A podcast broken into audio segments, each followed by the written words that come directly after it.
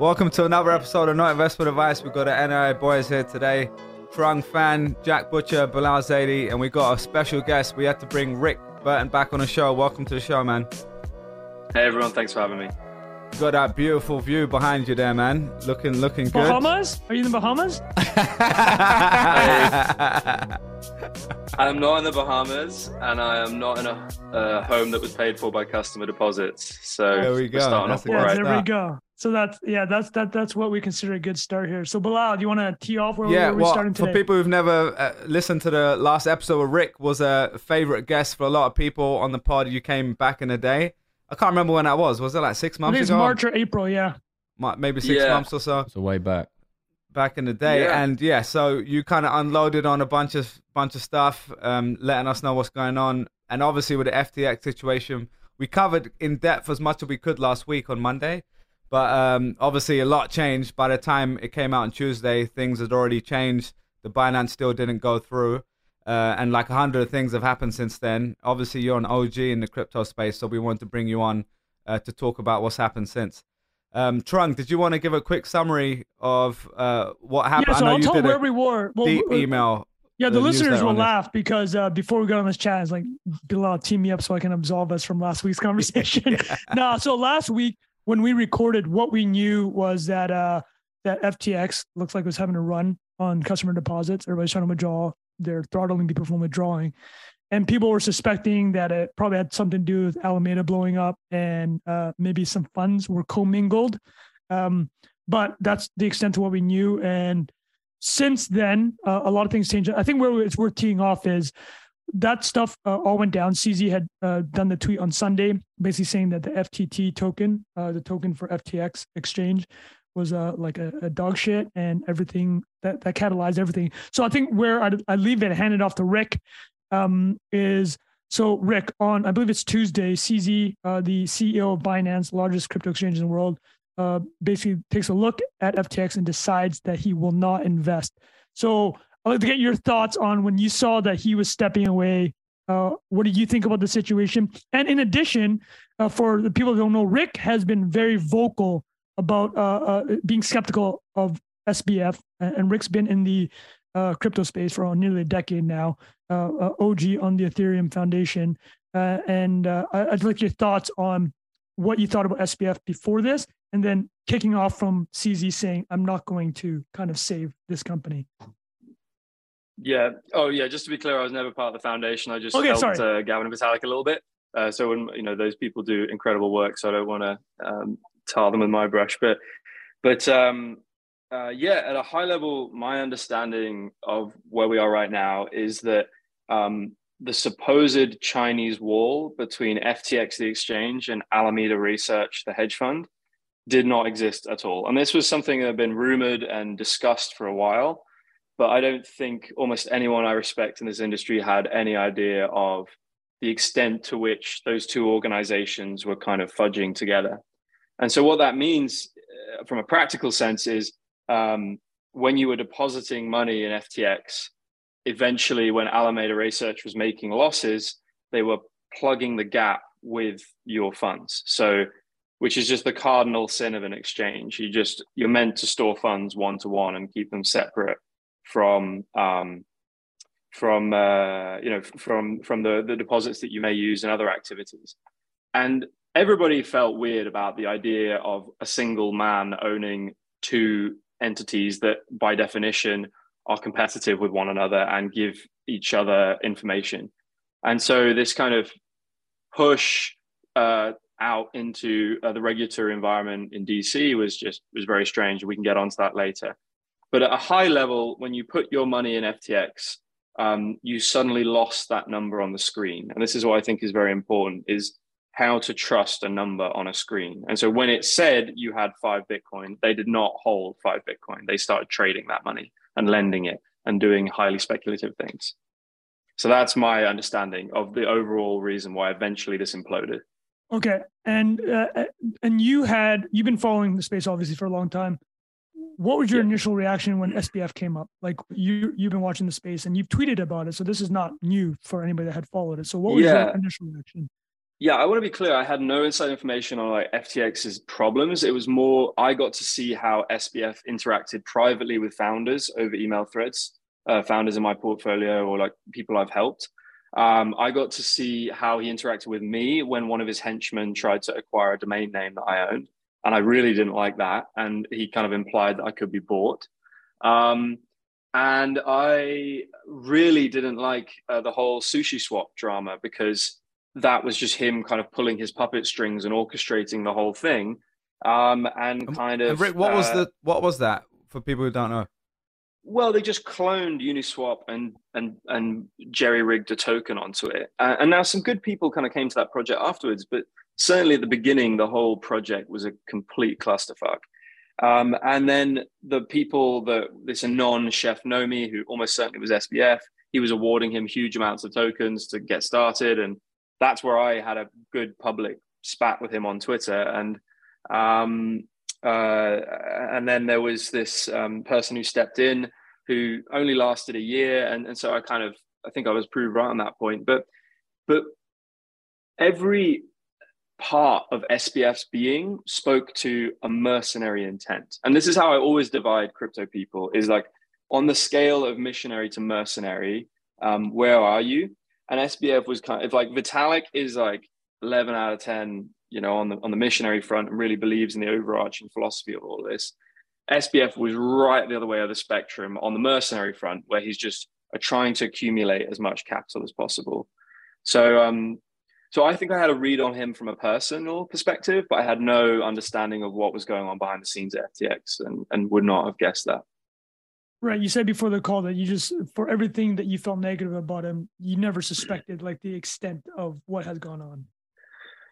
Yeah, yeah. I mean, I mean, it really looks like people would be lucky to get ten cents or five cents on the dollar, and that is just a whole different level of fraud. And uh, we should, you know, really think about uh, what are the systems that enabled this fraud to go down.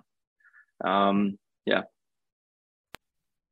actually, Bilal, I'll have a follow up question on that. Uh, Rick is a lot of people asking how far back does this set the crypto industry? Right? Is a lot seen yeah. a lot of threads of a, a long time crypto uh, CEO of Kraken, uh, Jesse, wrote a long thread, yeah. and, and, he was obviously very upset, and he felt that this would set the yeah. industry back quite a bit. So, could you? yeah, I think he's the chairman now, but he, he's a great example of someone who's a true missionary and who's kind of honored customers' assets. And even on various Twitter spaces has said, you know, I really don't think you should use an exchange as a wallet. You should move your funds off the exchange the second you can, um, which speaks to someone who really cares about the mission. Um, so I think it sets us back from a, a, outsider in, and I think it pushes us forward from an insider out perspective. And so, what do I mean by that? I think for um, everybody who has either dabbled in crypto or held a little bit on an exchange and has now lost those funds, I don't think they'll ever really consider trusting this community ever again. But I think now when we talk about you know memes like not your keys, not your coins, we have much better phrases to use, which is remember what SBF did at FTX. Like the, the Bitcoin community, when they went through Mount Gox, they got hardened and they started to obsess about self custody and they really cared about it because they all felt this loss of control of their funds. Um, I never actually got into Mount Gox because I, I looked at their CSS and it was just dog shite. And I looked at Coinbase and it was just bootstrap. So that's actually what led me to Coinbase. So I got super lucky by just choosing Coinbase over um, Mt. Gox back in the day. Uh, I was like, if that is the way you design a website, there's no fucking way I'm sending my money to Japan. so I like dodged that bullet when I had very little capital to, to deploy. Um, but um, but uh, uh, uh but like with FTX, it's it's it's hitting not just Bitcoiners but crypto more broadly. Um, so I think that it every wallet and self custody solution and key management software and crypto on ramp that just does fiat straight into your wallet or straight off your wallet into fiat. All of those pieces of software and companies and that whole industry that focuses on helping you control your assets, I think they've just got the gas put into them big time. Um, and you know, I can speak to some of the founders that I really like in, in that space, but but So it's it's really bad from a public perception. I think it's really bad, uh, really good from a kind of um, creation perspective. Certainly around the principles that we we should care about. Can I can I do a uh, quick sidebar? Do it, man. Yeah. So, Rick, I'm curious for your take on the way FTX was positioned as a brand too, because I know they use the language for traders by traders. So I think, and I'm curious for your take on this. The type of, I'm just curious, like what percentage of people on there are holding funds on the exchange because they're doing high frequency trading of some kind, or they're accessing leverage, or the way in wasn't necessarily that same crypto philosophy that might have brought people to Coinbase back in the day, right? Because FTX is making these high frequency markets and early tokens. And I know Coinbase is doing that as well now. But like the time they came into the narrative, they kind of, as a function of what they stood for, that's the reason why a lot of people kept a lot of assets on their platform. Does that make sense? Absolutely makes a ton of sense, but it also speaks to the vast majority of people's exposure and usage of crypto is hoping number go up. That's actually like the number one use case for right, right. 95% of people. And, and that speaks to like the limited utility that we've actually delivered as an ecosystem. Like we, I think there's some real green shoots that are growing nicely despite bull or bear market on the prices. But yeah, it speaks, most people trade crypto because they're hoping they get into one that goes up a lot. And they've heard of a friend who did that and they've seen, you know, a workmate retire or like something has just driven them insane to the point where they do that. Um, and you look at all of yeah, you look at all of the marketing for FTX with Tom Brady's, Gisele Bündchen, like all talking about spreading the message on a phone, you know, thawing the ice with a flamethrower. It's just insane marketing that speaks Three to seconds nothing of valuable. due diligence, right? Yeah, I'm in. Yeah, remember that? Yeah. So um, no, I think you're, I think you're absolutely right. But even as a trader, it still doesn't take you more than half an hour to to kind of retire large sums of funds to a ledger for the night and move them back on the next day. Right, right. It's not super hard, if I'm honest. And quite frankly, seeing some of these hedge funds blow up who had 80 to 90% of their funds on FTX, I just have limited sympathy for them.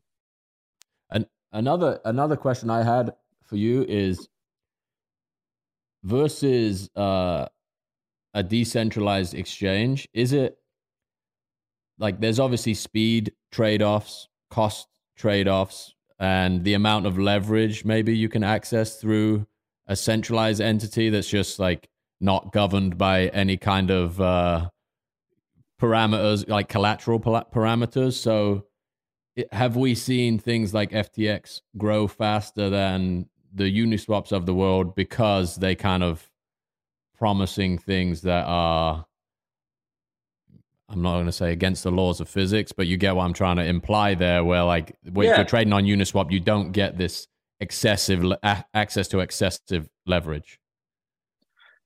Totally, but you can, to be clear, you can access pretty decent leverage in DeFi if you're looking to put on a, a leverage position.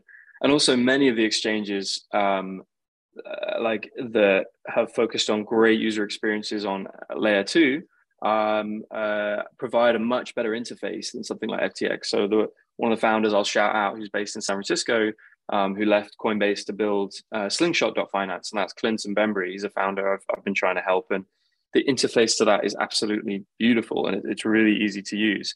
So I think part of it is um, people are more familiar with an email and password sign up. Part of it is very few people care about like the underlying tech, um, but you know, almost like decentralization as a meme is kind of hollow. But when you fill it with, do you want your funds to be stolen or not? It's it, it has a lot more weight to it, and and like that's a lot more visceral for many more people today now.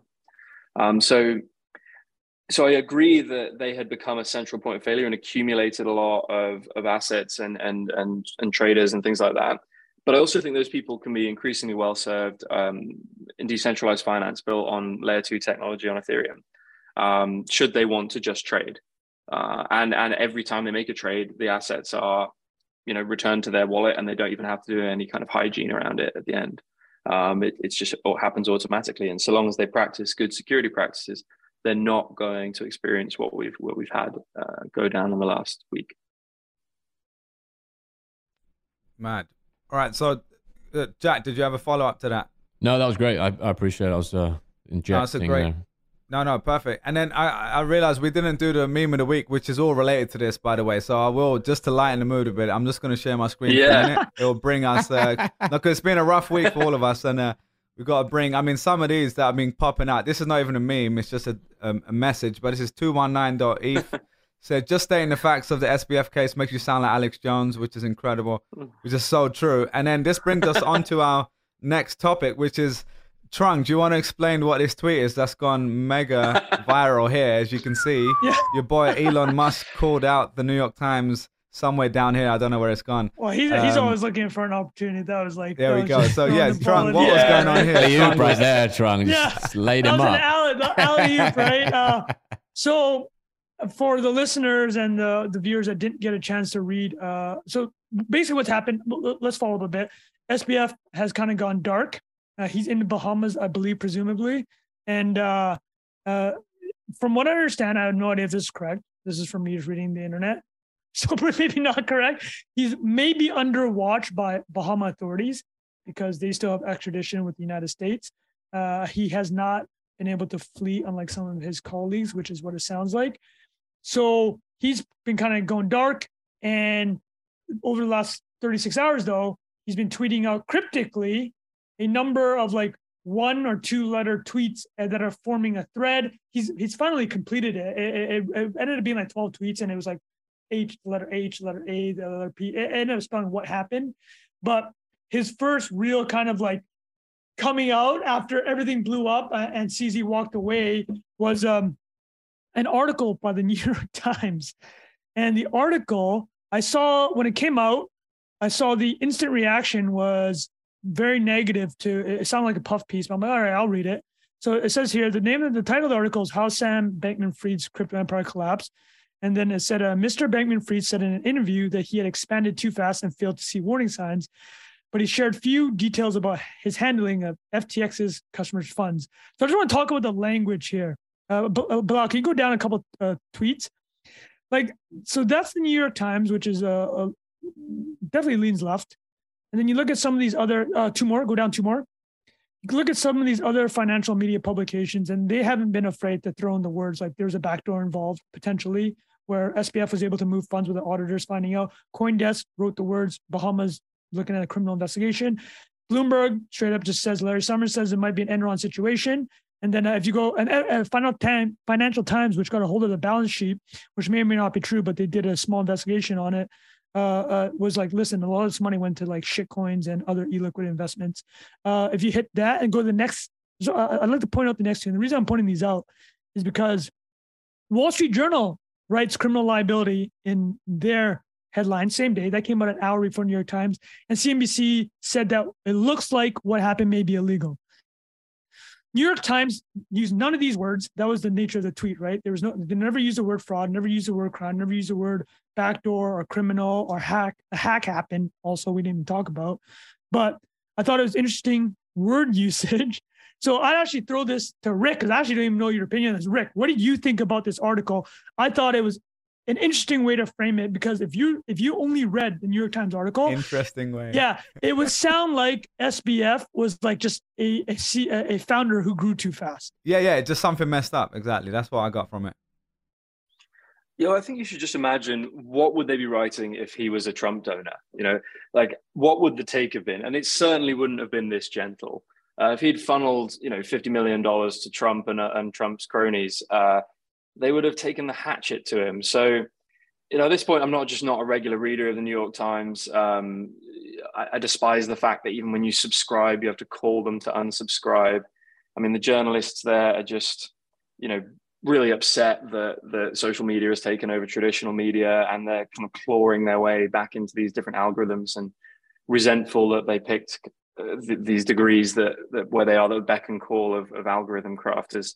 So to me, it's just another example of why you may sound like Alex Jones pulling together all these conspiracy theories, but it sure looks pretty bad when you know the the Biden kind of PR machine is is not upset that a major Biden donor is just a giant criminal and that the funds that have flowed into Democratic politicians' coffers were literally customers' funds because of uh, how fraudulent this operation was.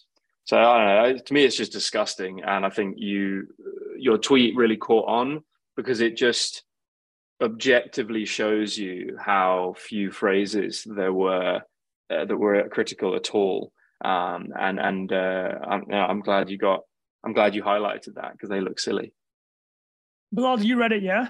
Yeah, I read it after you posted this. What, what was your honestly? What was your? Uh, you probably I probably biased you a bit. Or, or no, no, I, I, probably didn't when, need too much biasing myself yeah. either, to be honest, because uh, I'm also not it. really that subscribed. I used to love New York Times. I thought they used to write great stuff back in the day, and then not just New York Times, but a lot of the mainstream stuff. You kind of know exactly what they're going to say. We've talked about it before with the New York Times headline episode we did at one point. Um, and yeah, I kind of just felt like objectively reading it, it just the language was very soft. It was like, like, like at one point they're talking about him potentially doing something criminal, or like they didn't use the word criminal, but something that was like fraud or something like that. And then it just switches to talking about him playing a game. Do you remember that part? And I'm like, what is end. going? Yeah, yeah, yeah, it's so kind of like what is going on here? They buried the story. So I'll just add this: it's a 2,200 word article. They buried the meat of the story, uh, which is the fact that they misappropriate customer funds. So they talked to Caroline uh, uh, Ellison, who's the CEO of Alameda Research, and she said, "Yeah, we took uh, customer funds to fill a, uh, a, a, a hole we had from illiquid venture investments that we had borrowed money to make the investments." But here's a crazy thing: in the top of the article, they called it a margin position. They called they called the ten billion dollar hole of customer funds a margin position, and uh, it turns out that this this writer, I'm not going to name his name. He doesn't. I mean, he's getting dragged enough, but he uh, he in May was at FTX's Bahamas compound and like he had a tweet, like a breathless tweet. It's like, oh, I'm here with the genius SBF, and they got like FTX like branded condoms.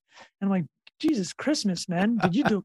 we Anyways, now know man. what they were using those for, yeah. man. We've seen we've seen the picture Yo, of the compound. I don't want to speculate, man. But uh, I'm seeing some of this. Uh, oh, those stimulants. Oh yeah, the stimmies, man. They're going hard on the stimmies. But uh, dude, yeah, this is listen. It's getting a little bit uh, dark on the. On the uh, it's getting a little somber. Let's hit some of those other memes. Let's get back. Yeah, what else uh, we got? I mean, we've got the Rick receipts, which aren't really memes, but they're uh, the stuff that you were calling out SBF yeah, for. The, Rick the had, had the exchange with him on. Oh, actually, Rick, you sent the. uh Rick sent a Slack message that uh, the Autism Capital had posted of. Uh, yeah, I think that's much more interesting and relevant because uh, SBF has been doing these kind of cryptic tweets where he just tweets out one character um, yeah. every so often. Uh, and then Autism Capital, who is like the number one anonymous kind of supporter of SBF, this has, one, right? in fairness, completely done a 180. oh wait, so he was Sam so previously he was a supporter. Big time, yeah. Right? Oh, he was oh. huge. Oh. The whole that was his whole shtick was mm. SBF is a genius. He's going to soak up all the world's money and oh, feels sure. really stupid okay. about it and has done a 180 overnight and is now finding all the information he can and posting it. Holy um, yeah. So what you can see here, and I'll, read this out for the people who are not watching the, the stream, is like um, someone internally at FTX uh, who's still working there trying to resolve this situation says, why is Sam trolling on Twitter as though this isn't a serious situation? You know, question mark, exclamation mark. Did we not learn anything on that Twitter got, you know, did we not learn that trolling on Twitter got us here? And then Sam responds, I'm sorry, exclamation mark, maybe it's wrong. I took that approach because something needed to break through the mob mentality, but I'll likely be more straightforward going forward.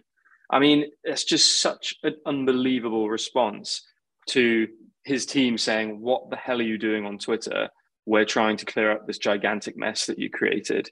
Um, and then there is a much longer response, which you know I think we'll link to the post where where someone just tells him stop tweeting basically, and we all trusted you. We all lost a lot of money. The whole community lost a lot of money, and you should absolutely not be just uh, putting kind of unclear messages out there. And, and again, I just think this reveals the character of this guy um, time and time again. I mean, did anyone ever watch any of his interviews and think this is a person who really cares about crypto ideals and doing the right thing and all this stuff? Everyone I know would look at those videos where he kind of pushed his effective altruism and his noble goal to fund the world and just say he sounded like a dweeb who got sucked into the rationalist and uh, effective altruism communities in the Bay Area and thinks that he's some kind of perfect d- automated donating machine. I mean, he's just there was no soul to anything he ever did. That, that's that's a tweet that I remember. I mentioned it last week. You wrote the same thing about uh, Zuck. Obviously, not to call Zuck this like there's different animals, yeah, but it's like yeah, autonomous, yeah. like robotic, and like just very Yeah. kind of fair enough. yeah and, man. and i think i think that you know one thing i think people should think very carefully about is always the people behind the products and the protocols that they're using right and because those products and protocols really reveal who those people are like it has been no surprise to me that say stripe for example is this beautifully thought out incredibly glossy incredibly clearly written um, and and kind of marketed and and and kind of crafted piece of software that nearly all of us rely on day to day and use hundreds of times a year. Um, because the Collisons who built Stripe are just incredibly careful, meticulous, and caring people, whereas someone like SBF who's happy to just waddle around in shorts and an oversized t-shirt and just you know claim that he's some kind of effective altruist and plaster his face on all these billboards with no understanding of any of the reason crypto existed in the first place. It's just no surprise to me that someone like that would try and keep the wheels going, even though his operation was losing money. So, if there's anything I can take away, is like to really look into the people uh, that make the products and and who uh, build the protocols uh, that you rely on if you're in crypto. Um, I think it's very Waddle is such a great word, by the word. By the way, waddle is a fantastic word. Okay, Well, just- Can I ask yeah. the question because I completely agree with what you just said there, Rick, and I would just say like stepping away from just SBF right now. You know, in the last six to twelve months, we've had Luna, Do Kwon, Demise, Celsius. Forgot the dude's name, who was the the main guy, Celsius. Alex Mashinsky. Yeah, exactly. Um, and then I'm probably forgetting a few others, 3AC, and yeah, there's a, there's a bunch, right, that have all kind of collapsed in this time.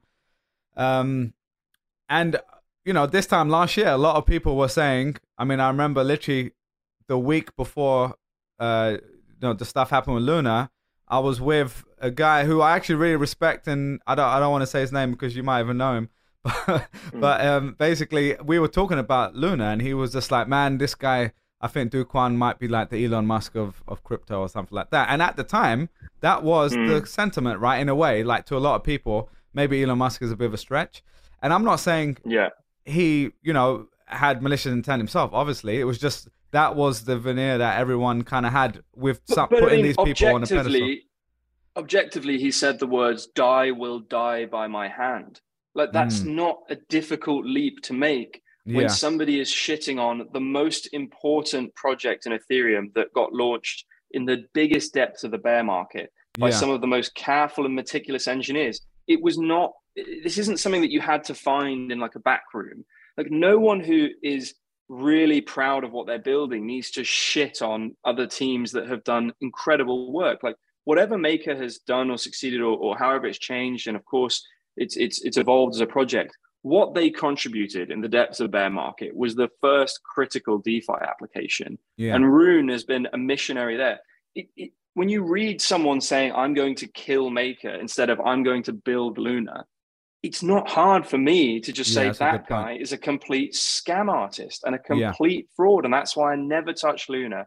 And I remember replying to a bunch of his tweets, just being like, good luck with that, man. Like, good luck with, you know, when you dunk on DeFi, just like Alex Mashinsky did, he was always like, well, you know, DeFi isn't really like true DeFi, whereas Celsius, we offer these amazing returns. Again, he was cooking the books. And with with Do Kwon, he was juicing the leverage way too hard. Like, it's not difficult for me to see these things because I, I- I've noticed that just Vitalik generally talks constructively about what he's working on rather than negatively about what anyone else is working on yeah. That's a great and so point. so I, I, I like this is my filtration system for founders you know like like at the at the beginning as well they're usually just very excited to talk about what they've built rather than shit on all of their Shitting. competitors like they're aware of the competition the other products but they're much more interested in like what they've made and, and they want to show you what they've created Yeah. um so maybe these things are obvious to me but but but maybe I, by sharing them there's something that other people can start to look out for like if the person who is holding your funds is dunking on other people instead of improving the product that you hold in your hands think about where that person's energy is Yeah. And and sorry, just to, Trung, can I just finish? I was just gonna say the last thing, just to finish my thought on those people, and the reason I mentioned uh, the Kwon thing was just that a lot of these people were built up, and I completely agree with you. Like in hindsight, we can see a lot of the behavior, the way they were treating people online, even all of them have got. There's a bunch of red flags there as well. At the same time, there's a bunch of people we all kind of in air quotes admire that are also shitting on people on the internet in some ways as well. So it's not like. But, but they're not usually drama. the highest quality founders. They're not. Uh, what I'm saying is, yeah, that's the fair. founders where you trust your funds. The ones I admire the most. I agree, usually yeah. have built up their systems. Like Brian Armstrong does not spend time talking down about other exchanges. He's like, yeah. look at this new product we've launched. Look at this new system we've built. Look at this new integration we've had. And and he doesn't spend his time knocking CZ or even knocking SBF or any of these other people. He's just like, look at the improvements we've made to the Coinbase wallet app, adding multi-party computation.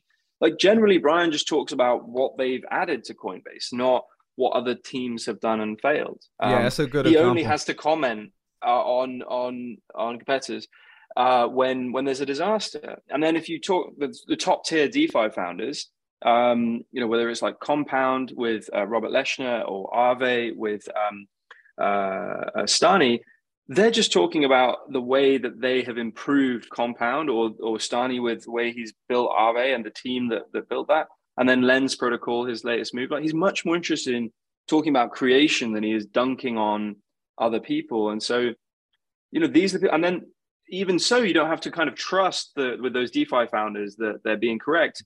They're audited 24 7 on chain by lots of very, very smart people.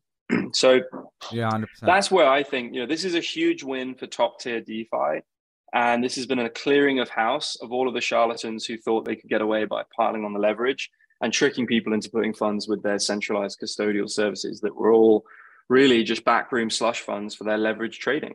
Yeah.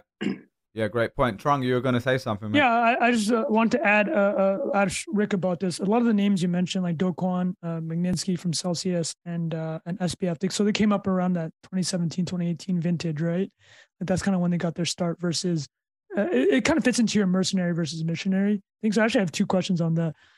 Uh, well, the main one is, uh, we I know we had a, a, a like a lighthearted back and forth for, with Bobby Goodlatte, uh, early investor in uh, Coinbase. Um, and angel investor in general. But what, what do you think about his thoughts of saying like, you know, it's sometimes good to have uh, not just missionaries or because, you know, both sides, both extremes are bad, but his position is like, you know, he argues a lot with Bitcoin maximalists, right? So what do you think about kind of his framing of that? Um, yeah, I mean, I, think he created a false dichotomy where it's not just a single line through where it's missionary or mercenary. I think what he ends up fighting is um, people who are, are kind of totally allied with a single protocol and have kind of made it their entire identity. Um, and so like uh, and, and generally Bitcoin maximalists are only interested in Bitcoin, and then there are Ethereum people who are only interested in Ethereum. Um, I think I think he makes a makes a very fair point.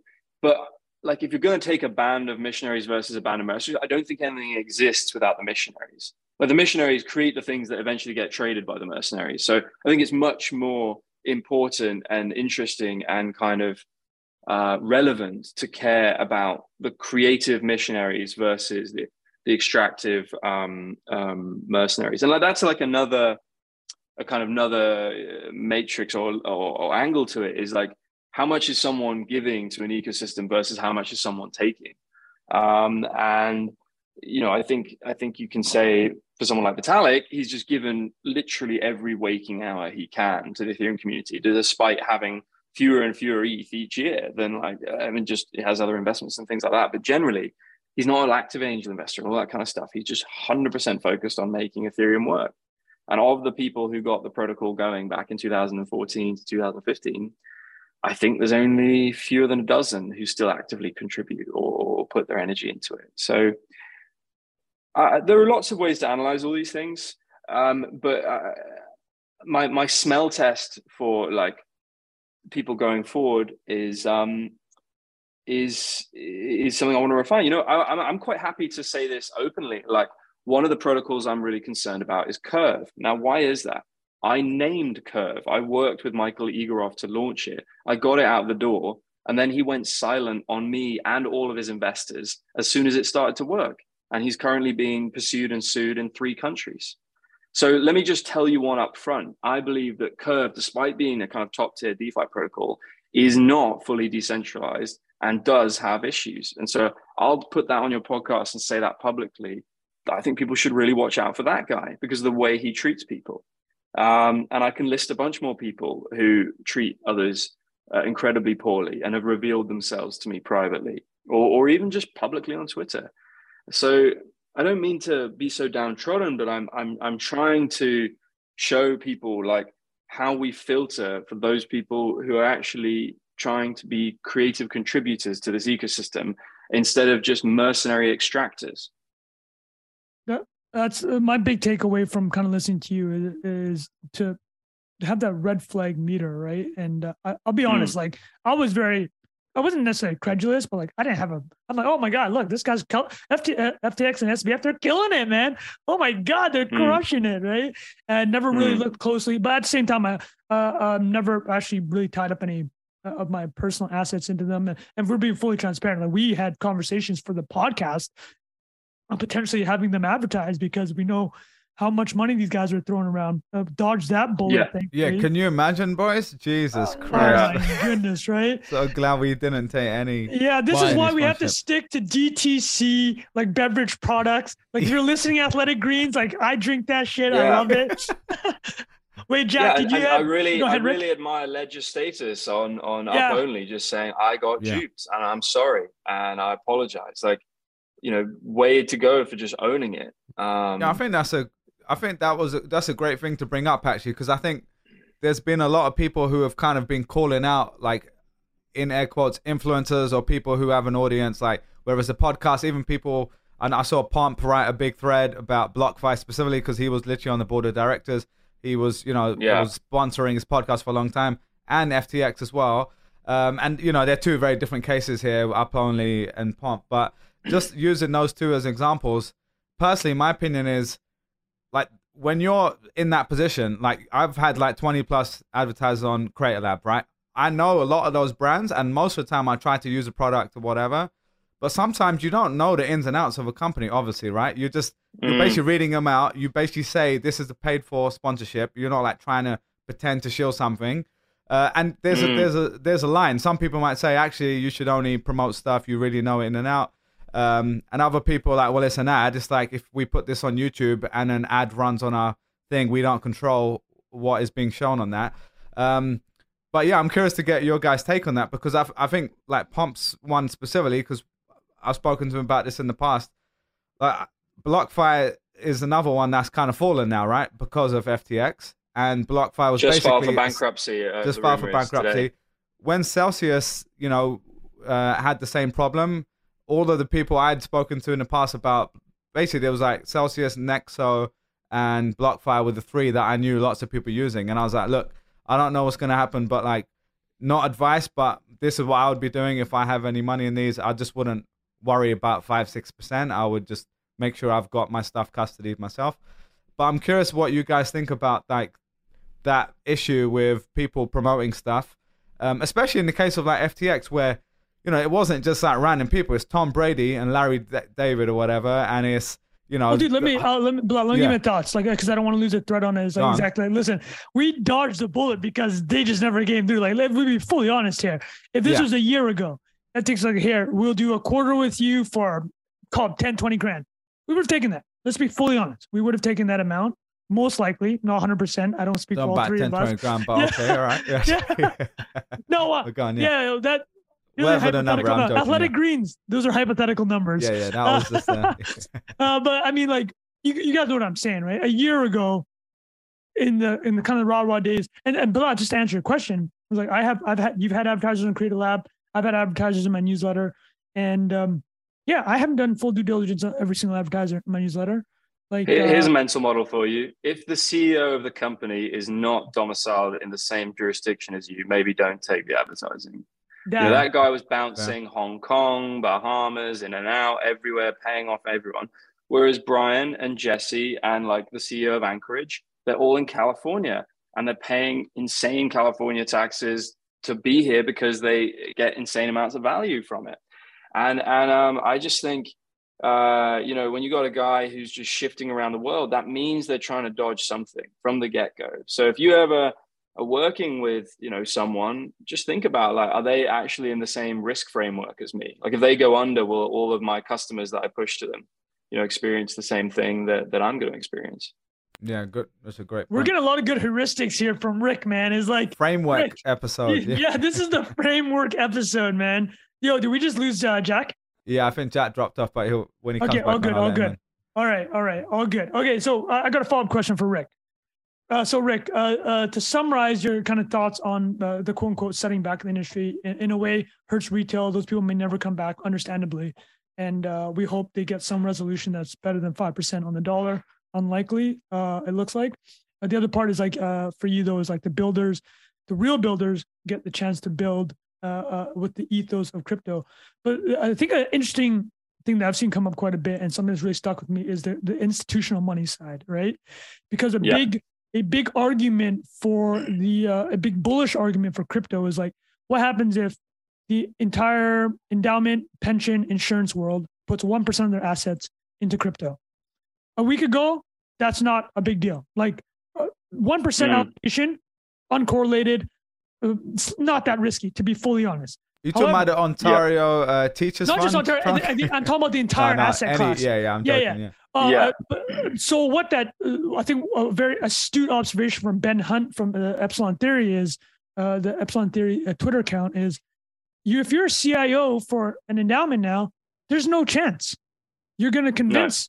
So what is that? So Rick, my question then is like, is this over forever though? This is what I mean. Is like that institutional wave of money.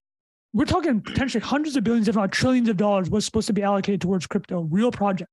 If that's gone, one of the biggest catalysts for crypto is off the table. It's a good question. Yeah, I mean, I think you got to separate there between institutions allocating some portion to like an existing crypto asset and like seed funds willing to back new founders creating new crypto assets. So I think the institutions, yeah, it cools off for a little while, but like usually they're buying the tail end fumes of a whole bunch of innovation that occurred five to 10 years ago. Like institutions are still getting comfortable buying ETH. Um, on the institutional level, I think you are going to see the big banks who have been exploring crypto, like for example, Goldman Sachs has been exploring crypto really actively. You know, institutions just going to look like for a brand like that for custody from now on.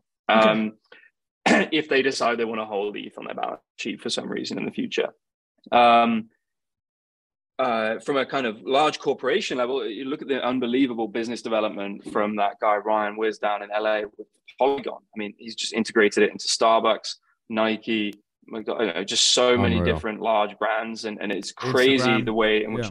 Reddit, Instagram, like Elon asked him it. on Twitter to join Twitter, by the way. I don't know if you Yeah, I guys saw saw that. that. Yeah, yeah. He's, like, you're so the one who did gaming at YouTube, right? Yeah, he's Before? head of gaming at YouTube. Right. Yeah, yeah. Yeah. Yeah he's a savage so i think that like big companies are phrasing it the right way uh, and like exploring it in the right way not by by kind of shipping out culture for free or or for low cost and like letting people enjoy the value of that afterwards um that's where i think you know crypto still has a really good story in america um but but in, uh, but the some of the seed funds get hosed but like most of them um, were using gnosis safe or like um, you know, actually using the technology that they are supposedly interested in funding. So a lot of the best seed funds I know have not been touched at all because they didn't trust that guy as far as they could throw him. Um, so yes, it's a cooling off. Yes, some companies died, but those founders, if they and early teams, if they really care, like carry on working in industry. But the most important point for me is that um, memes of decentralization are pretty hollow and don't connect with people uh, memes around control, empowerment, storing your assets, having access to your funds, not getting FTXed, um, uh, is is now is now a much stronger meme. Uh, and I think that means that people can actually start moving some funds into a wallet, and then when they actually get a wallet, they start connecting to DApps and doing things with it and buying interesting NFTs or music or connecting with people on social networks and chat systems built on Ethereum and actually move from traders to users. They and like that funnel, I think is still 100 to one, but I think it's going to grow. And even if it grows to say 20 to one, that's a massive improvement. It's a 5x in- increase in the number of like monthly active users of DApps. Let me just Um, uh, and that sorry, brings me back. Sorry, I just want to add one thing because uh, we're listening to you speak. I just wanted to say that uh, uh, I think I agree with you. I, my before I ask you that question, I'm like, man, it's done. Like, I don't think institutions should ever come back. But then you kind of look at Mm. the uh, the junk bond situation in the 80s, late 80s with uh, Mike Milken. That obviously was hugely Mm. controversial. Then you look at uh, mortgage-backed securities. Obviously, these asset classes are already so big and they're so intertwined with the real economy that that they might Yeah. seem a little bit. But having said that, they went through convulsions, and now people don't bat an eyelash to invest in those asset classes, right? So Yeah. uh, yeah, I just wanted to add that. It's like, yeah, I, I, listening to you talk, I, I, I- I think uh, I've walked myself off the ledge of like uh, institutions are done with crypto forever because the reality is that if those things make money and the number goes up, they'll be back. Yeah, exactly. And if it provides actual real yield from not from just the next yield farm, but from people buying uh, products and services on Ethereum, paying gas fees, and that flowing back to ETH holders, that's not a yield that's based on on a kind of single activity or a random token with a food like name slapped on it. That's Ethereum as an ecosystem generating a fee that someone could participate in forever. Um, and, and like that's that's a very different proposition. Did I cut you off? I cut you off before you were about to finish the thought. I don't know. No, no, not at all. Okay. No, just uh, I guess the, the the you know an area I'd like to talk about and and something that I, I care deeply about is people actually using apps Yeah, and, let's and talk getting about value that. from Let's them. talk about the app you work um, and the the Chrome, uh, the Safari extension. Yeah, so um, like last time I came on the podcast, we were exploring extensions, and I've stepped into a role where I'm trying to help founders who are making the experience of using dApps on your phone a lot better. So right now, if anyone has ever tried to use a dApp on Ethereum on their phone, they tap like a, a button, it pops them over to the wallet. Then the wallet pops them back to the app. Then they've got to confirm a transaction. It pops them back to the wallet. Then they've got to pop back to the app. Then they've got to sign a transaction, pops them. Back. It's just a, a crazy user experience. We are bouncing between your browser and a wallet. Um, and what's cool is that now we can put wallets inside Safari. Uh, and I've been been helping out a founder, um, Shun, who's been doing this light wallet prototype that I pinned on my Twitter. And what's so cool is you can like use DApps natively like inside Safari and like approve transactions, sign transactions, connect instantly, and things like that. And, and I think this is really important because my my my my biggest fear is the level of laptop blindness we have in the Ethereum community. Like everyone here can afford a laptop, a, a desktop computer, all these things. That's not available to to most people, and most people do the majority of their financial transactions and, and things on their phone. And if you actually try and use dApps on your phone, and very few people do, to be quite frank, but when you do, it is excruciating. And so we're trying to like improve that. And again, this all speaks to products that are only enabled by self-custodial wallets, products that allow you to interact with protocols and dApps directly. And, and those are kind of occurring in the browser and need to be enabled by a wallet. And so now you can click those things together. But this is moving away from like trading, I just get nervous and I think price go up, price go down. When I buy a music NFT on sound.xyz, for example, I love it. Like I'm, I'm getting a relationship with an artist. They give me free tickets to their future shows. Like I feel like I own a piece of digital culture. Um, mint.fun is an amazing website. They're like free mints every day and all you pay are the gas fees. And I just like go on there and I find cool art and I mint them. And, and you know, some of those do go up, but my kind of entry cost is almost zero. Um, and then there are products like Showtime.io where you can uh, like link your Spotify and like mint stuff from artists, and you develop a relationship through the NFT, and they message you through it. Um, and those kinds of things are coming. So I guess I want to like articulate that there's this world of really impressive dApps out there. They do work on mobile, but the mobile wallet experience is like excruciating, and, and so try and improve that, and push that forward.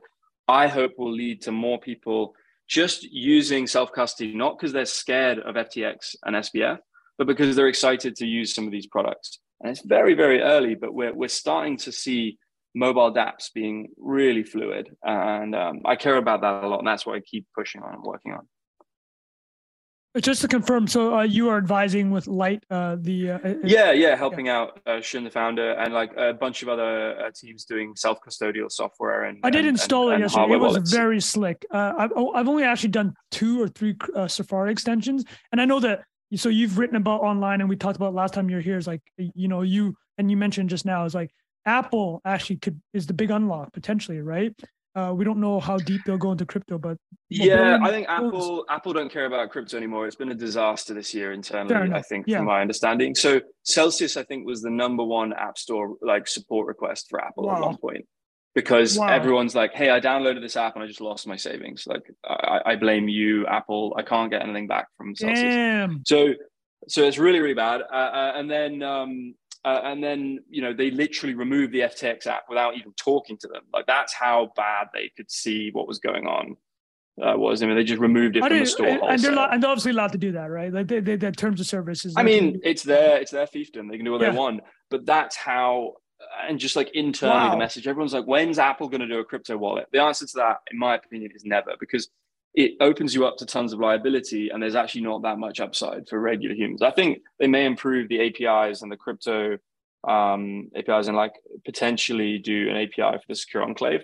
But I think that as a priority for Apple is is never going to occur because quite frankly, the user experience for most people has been going on an app, doing some trading and losing some money. And they did that on their iPhone. That's not good for Apple.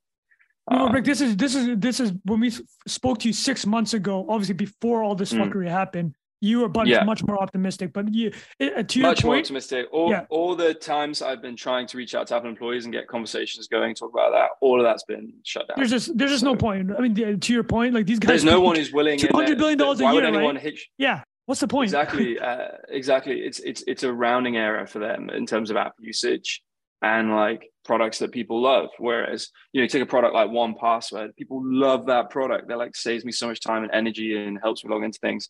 You know, Apple love products like that. So, so yeah, so the Safari extensions API is great because it allows us to do things that don't touch Apple's ecosystem inside Safari. And they like that, that they're okay with that. What they're cracking down on is like NFTs enabling new features inside wallets and NFTs acting as kind of in-app payments, and uh, they they always want to take their toll. But I think that um, wallets that, that kind of enable the Safari extension will allow dApp developers to do the magic in, in the web and, and the wallet just to sit there in the background and process transactions. I, have always appreciated your perspective on Apple. For the listeners that, that, didn't see the last time Rick was here, he's got this giant like Apple designer like book. Uh, you still got that thing? Thing's amazing, right? oh and, yeah, uh, yeah. I've got I've got uh, I've got another one as well. This is. I, I love your description of uh of how Apple thinks about though, right? It's like if you're if if Apple's allowing crypto apps on their phone and the experience uh, is just number go up and number go down. I mean, fair enough. They have Robinhood on there too, and all the all the trading apps. But uh, um, yeah, I don't know. This one's pretty cool. It's got the fir- one of the first explanations of a user interface on it. It's the oh my uh, God. Inside Macintosh volumes one, two, and three, and it's this incredible. Giant Wait, could you tome. could you show the uh, yeah, could you the show cover the, uh, again? The cover is real yeah, OG. Sure. Yeah, this is old school. Like when they were trying to explain how to use your Mac, Oh my goodness! Like they have they have this explain explanation of like what a window manager is. So like That's here is a window, awesome. here is a scroll bar, and like these are going to overlap, and then like the rest of the book is just this giant, um, you know, like look at how an application talks to your printer and stuff like this. That's awesome. I just find it. this as like a, that's it's cool. a cool. do you know what year that's Apple from? Began. Uh, Is that uh, from I believe 80s? from the 80s, like early 80s. It's just yeah. crazy, like seeing that as a diagram, like the like mm. what we all now yeah. use as a window, because right. they basically invented yeah. the GUI, right? Um, well, they popularized it, and then and then I think what Microsoft really shifted out. But it was yeah, there's always to be clear, who both of them first. stole it. they start, yeah, Wait, what was the story there? Who, who no, they, they both saw it at Xerox PARC and uh, the, the Xerox, joke exactly, and yeah. Bill Gates. I mean, uh, Rick will know. Bill Gates said in the early '90s is like when Steve Jobs was accusing him of stealing it from Apple. Uh, Steve, uh, yeah. uh, Bill Gates goes, well, actually, well, the way I see it is that we both went to the neighbor's house to rob them. You robbed it first, and then I came in after you. Uh, That's hilarious. So I didn't copy- know that. This was copyright 1985, and it, That's the amazing. latest edition was 88. So Oh. Pretty amazing how far we've come, right? Like with user interface design. And Could, uh, let me throw something yeah. to JB, Jack Butcher here. Jack, uh, we haven't really spoke. Well, we've been exchanging mostly memes over the past week, so I'd like to get a bit of your temperature now that we know the severity of this FTX situation, because you obviously are still involved, uh, uh, or so I mean, more involved than either myself or Bilal, and kind of like these. Uh, I'm gonna call them Web three, but like you're still messing around in crypto a bit. Uh, like, what what has your thoughts been uh, over the past week? Has it changed what you believe the future is? And just throw, and yeah, what, what Hmm. do you? What's your what's your temperature?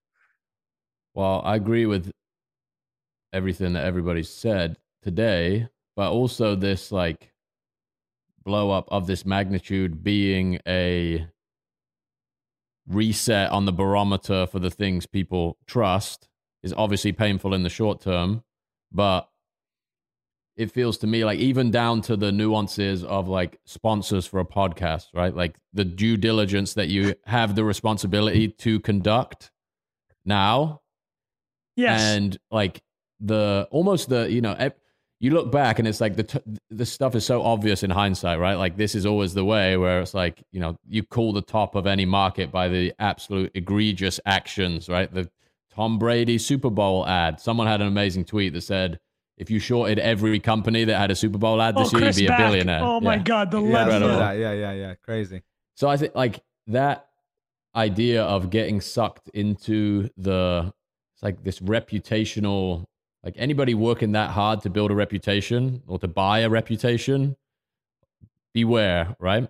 And all of this to Rick's point is kind of the complete opposite of what this how this culture began and what made it great in the first place, which is like people working on projects together because they believe in the thing. Um, and I think, yeah, this is like the the the clearing of the forest floor in a lot of ways, and a lot. Of, I wasn't. I was like tangentially exposed to crypto through 2017. I'd never like exited a position because of any of that stuff, but I didn't have the connections or the uh, experience to know that there was opportunities to build directly in the space. Like I was probably, uh, you know, probably had the this a similar experience to what people are having now. Obviously, not with the severity of losing all your funds, but ninety percent drawdown, and then thinking like, oh well, I guess this is never coming back. Versus having the exposure to, oh, you can actually build stuff with this. And to Rick's point, like until you've like put a transaction through on Ethereum that isn't like buy or a buy or a sell order, I don't think you really can appreciate like the magic of it. It feels like you know when you like I'm sure everybody has a different memory here, but like the first computer you ever got, you fire it up. I was playing like Worms on my computer in the 90s or something, right? It's like Jesus Christ. there is something Yeah, unbelievable incredible. about this, like the experience you have. And I think restarting from that perspective, and there's going to be speculators, there's going to be idiots, there's going to be like caution thrown to the wind as a function of like number go up, and everybody gets caught up in that to some extent. But I don't know, short term painful, long term incredibly promising. And to be honest, the react like the market reaction is actually not as crazy as like if you Yeah, look look- like you at look the, at the as- actual- like the underlying assets, the reaction Well, I reaction think, has I not think been the that Solana aggressive. community, the Solana community got their just desserts. I Yeah, mean, fair. partnering with people like Kyle Samani uh, and and SBF has cost them dearly. And I, you know, I'm certain that the founders of Solana wish that they had not hitched their wagon to Mm. them so tightly. Yeah, Yeah. crazy. And- and Crypto again- Mamba. We got to bring that tweet up, right? The one of the greatest clapbacks. Oh yeah. Yeah, yeah, yeah. Wait, have you Yeah, got I'll that? That's good. yeah, I don't know on. this one. Oh, Could you- oh, yeah, yeah, yeah, yeah, Okay, yeah. Bring it up, bring it up. SBF. Actually, Rick, Rick, could you tee this up? I'm gonna bring up the tweet to, to give people. The, So so, good. Yeah. uh, so this is like early, like when SBF was building his legend. So this is January 2021. Yeah, SBF is like, oh, this is oh, yeah, this Twitter stuff's interesting. Like you can build a pretty big personality on Twitter. Let me start clapping back Yeah. at people. So, um, mm, uh, Rick, can you tell us what you remember of it, and then I'll pull up the tweet. Yeah, so, so my understanding is Coinmamba was kind of questioning the value of the Solana ecosystem and just, you know, putting his thesis for why he was not impressed. Um, and then SBF comes out with this kind of legendary clapback of like, I'll, I think it was roughly speaking, I'll buy all the Sol you want for $3, then go fuck off. Yeah. Um, and then obviously after that, Solana, I think, touched $250.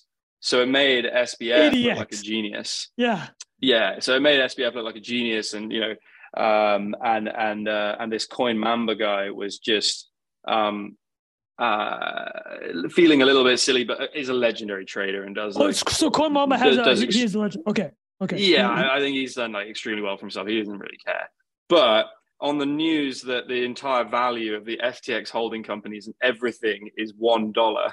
he was just like, you know, I'll buy literally everything you have for. for This $1, is this is the great off. people. Here we go. Here we go. Trung Phan, Yeah, yeah, Oh my Hollywood, God. Hollywood Trung Phan for the listeners here. Everything Rick just said. On January 9, 2021, after a long and laborious debate, SBF writes to uh, Coin Mamba, who is a, a legendary crypto trader, uh, uh, I'll buy as much Sol as you have right now at $3. Sell me all you want, then go fuck off. On November 11th, 2022, so this is 18 months later, Coin Mamba rolls back up into the thread. You know he had this thing bookmarked. Oh my god! Can you imagine the feeling? You know, Jesus Coin Christ. Mamba had one tab on his internet, Chrome browser open, Always open. 18 months. He was waiting for the moment. So Coin Mamba replies his thread after 18 months. It's been dead.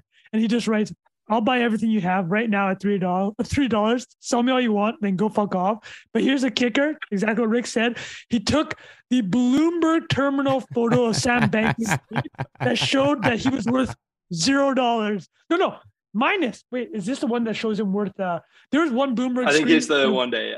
Yeah, yeah. Well, no, his net worth says three dollars there. Maybe Yeah. it was doctored, but it's the perfect Yeah. meme. it was So a great good. meme. That's the Oh best. my. Yeah. That was, so that was the greatest ca- clap back of everything. And yeah, listen, Yeah. just desert. We're talking about just desert. Well, actually, so Ric, let me ask you, uh, jumping on Jack's point there. So Bitcoin and Ethereum have seemed to weathered. I mean, I thought this shit was going to zero, man. But like, can you talk about not investment advice, none of that? It's just like, uh, do you think where they're sitting versus how awful the situation was? Is just like, eh, you know, people are able to separate these things. Uh, how's your kind of view on that? Um, I mean, I, I, I don't have like good insights into like what why prices go up or down at all. Um, Right. but but what I will say is, um, I think among every sophisticated investor, Ethereum pulling off proof of stake successfully and becoming deflationary uh, in terms of like the number of ETH circulating, that's quite an important meme. Like there's this kind of ultrasound money term out there. Um, but but the idea that Bitcoin is going to inflate for the rest of our natural lives, and, and actually the number of ETH may deflate over time, um, that actually makes Bitcoin what's called disinflationary, which means it is increasing but will stop. Um, and uh, and and and now ETH is deflationary, and so I think that for true believers and people that have like the dry powder and have been paying attention to the ecosystem at a higher level than just like charts, um, they still feel conviction and see it as a good time to like stock up. Mother of all buying opportunities. That's how the I yeah, maybe that. maybe maybe not, but but like they just they just view it as like short term weakness. Yeah, Um, but I don't really participate in any of that kind of stuff. Uh, I, I'm much more interested in like ideally transactions that give me like a superpower or access to culture. Like those are the that. kinds of transactions that I spend a lot of time thinking about and doing and like playing with on my phone and trying to make easier to use.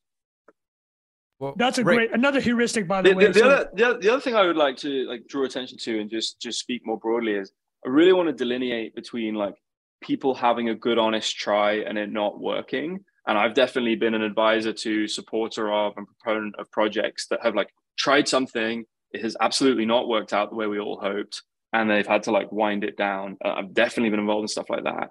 And like that, we should have infinite support for as a community, and there should not be like this like mob mentality and clap back. There should be like, you know, are they honest about how they went into it and honest how they went out of it? And I think those those instances that's fine. Versus just either gross incompetence or malevolence, or um, and you know, at the worst level is just outright fraud and theft.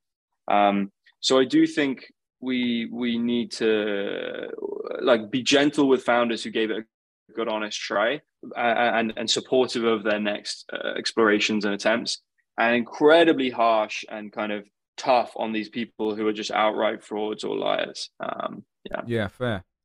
Well, I- I think the one thing I want to bring up, Ric, you mentioned like real use cases earlier. You were talking about playing with music NFTs and other NFTs and wallets and stuff like that.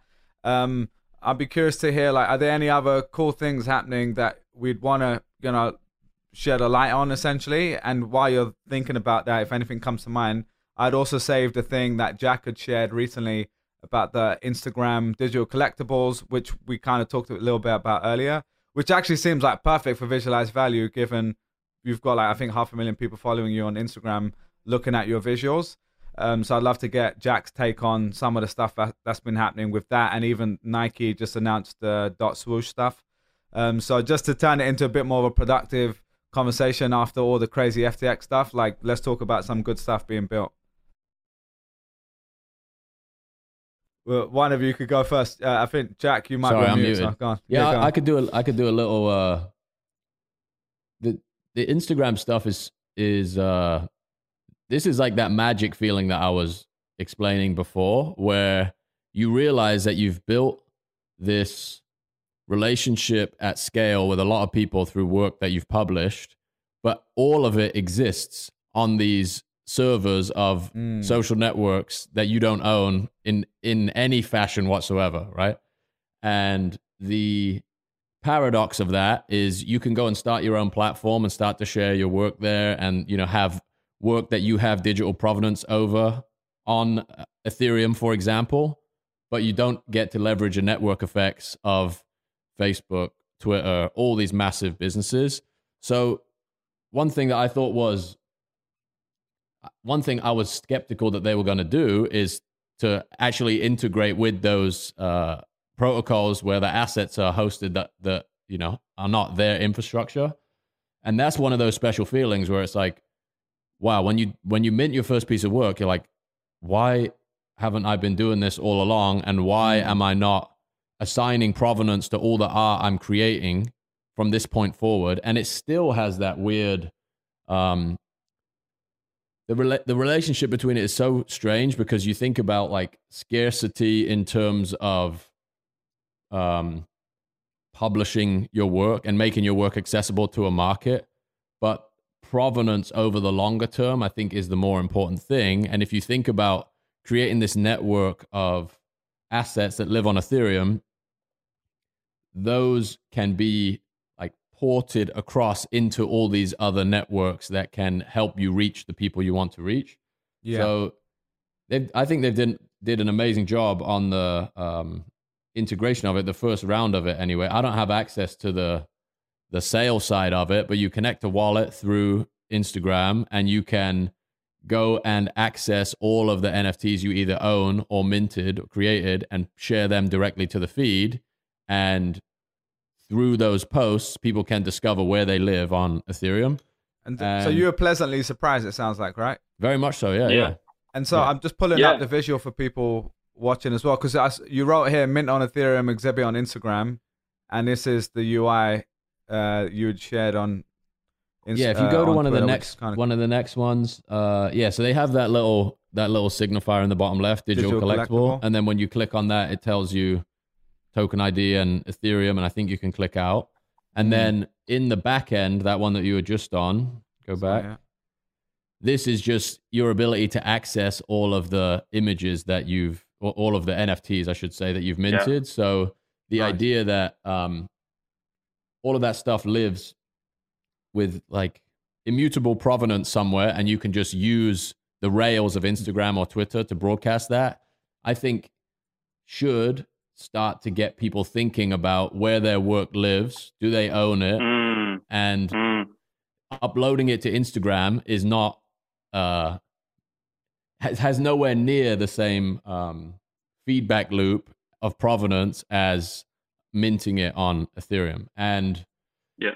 that's just a hard thing to know until you experience it. And obviously there's been so much skepticism surrounding it around even selling work, right? Like the idea that this has to be sold is even in my mind, that's kind of overtaken the narrative in a strange way where it's like if you are a digital artist or if you even if you're a blogger right if, if you want to put work on the internet like where sh- where should that live where should the original of that live and because we conduct our lives digitally having uh having the ability to store that somewhere that is immutable and no one can take it away from you is i think a really powerful Yeah.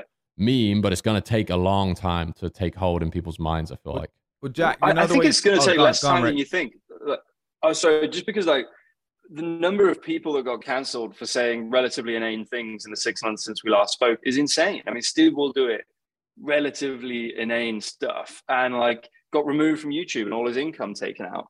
And I think the other great thing that's happened in the last six months since we spoke is just Farcaster and um, Lens Protocol have just taken off. They've got really um, dedicated, small but growing communities. And they have created this kind of new uh, space of social protocols. So, protocols where your posts are living anywhere, but there are going to be different kinds of filters, different kinds of algorithms, different kinds of systems on them. Like, if people want to live in their democratic bubble, they can live in their own bubble. If they want to live in a crypto bubble, they can. Um, they're going to be able to tweak their algorithms. And so, I think that it's great to see huge social networks starting to add protocols and then new social networks starting to turn the corner on growth. Uh, you know, some of these things, if they keep compounding that growth rate month to month, they'll be massive in five years. Yeah, shout out to Farcast. I love that. Yeah, yeah, amazing. Well, Jack, Jack, I was just going to bring up, you know, where you just showed that we just showed the interface of Instagram, the collectibles there. I, I haven't tried this out myself, but when I logged in, it said you can connect your your wallet and stuff like that, which is kind of cool. Um, but it made me think of LooksRare. like when we were all playing around on OpenSea with NFTs last year, and LooksRare. opened up, and you could click a button and connect your wallet, and it just ported all of your existing NFTs over with a click. And that was like, imagine doing that with Instagram to Twitter, like, or all your videos on TikTok, press this button, they're going to be imported into into Instagram, but not like being duplicated. They're actually being hosted essentially in the same place. Uh, and that is something I don't know if you can do that with Instagram the way that they're setting this up. But well, um, in I theory, guess, yeah, in theory, if it's you can. being set up on Ethereum, then it should be right. And then I think it changes the incentives at the platform layer, where it's like we have to innovate to make our platform the most pleasant place to spend time and build features that are Yeah. interesting versus we need to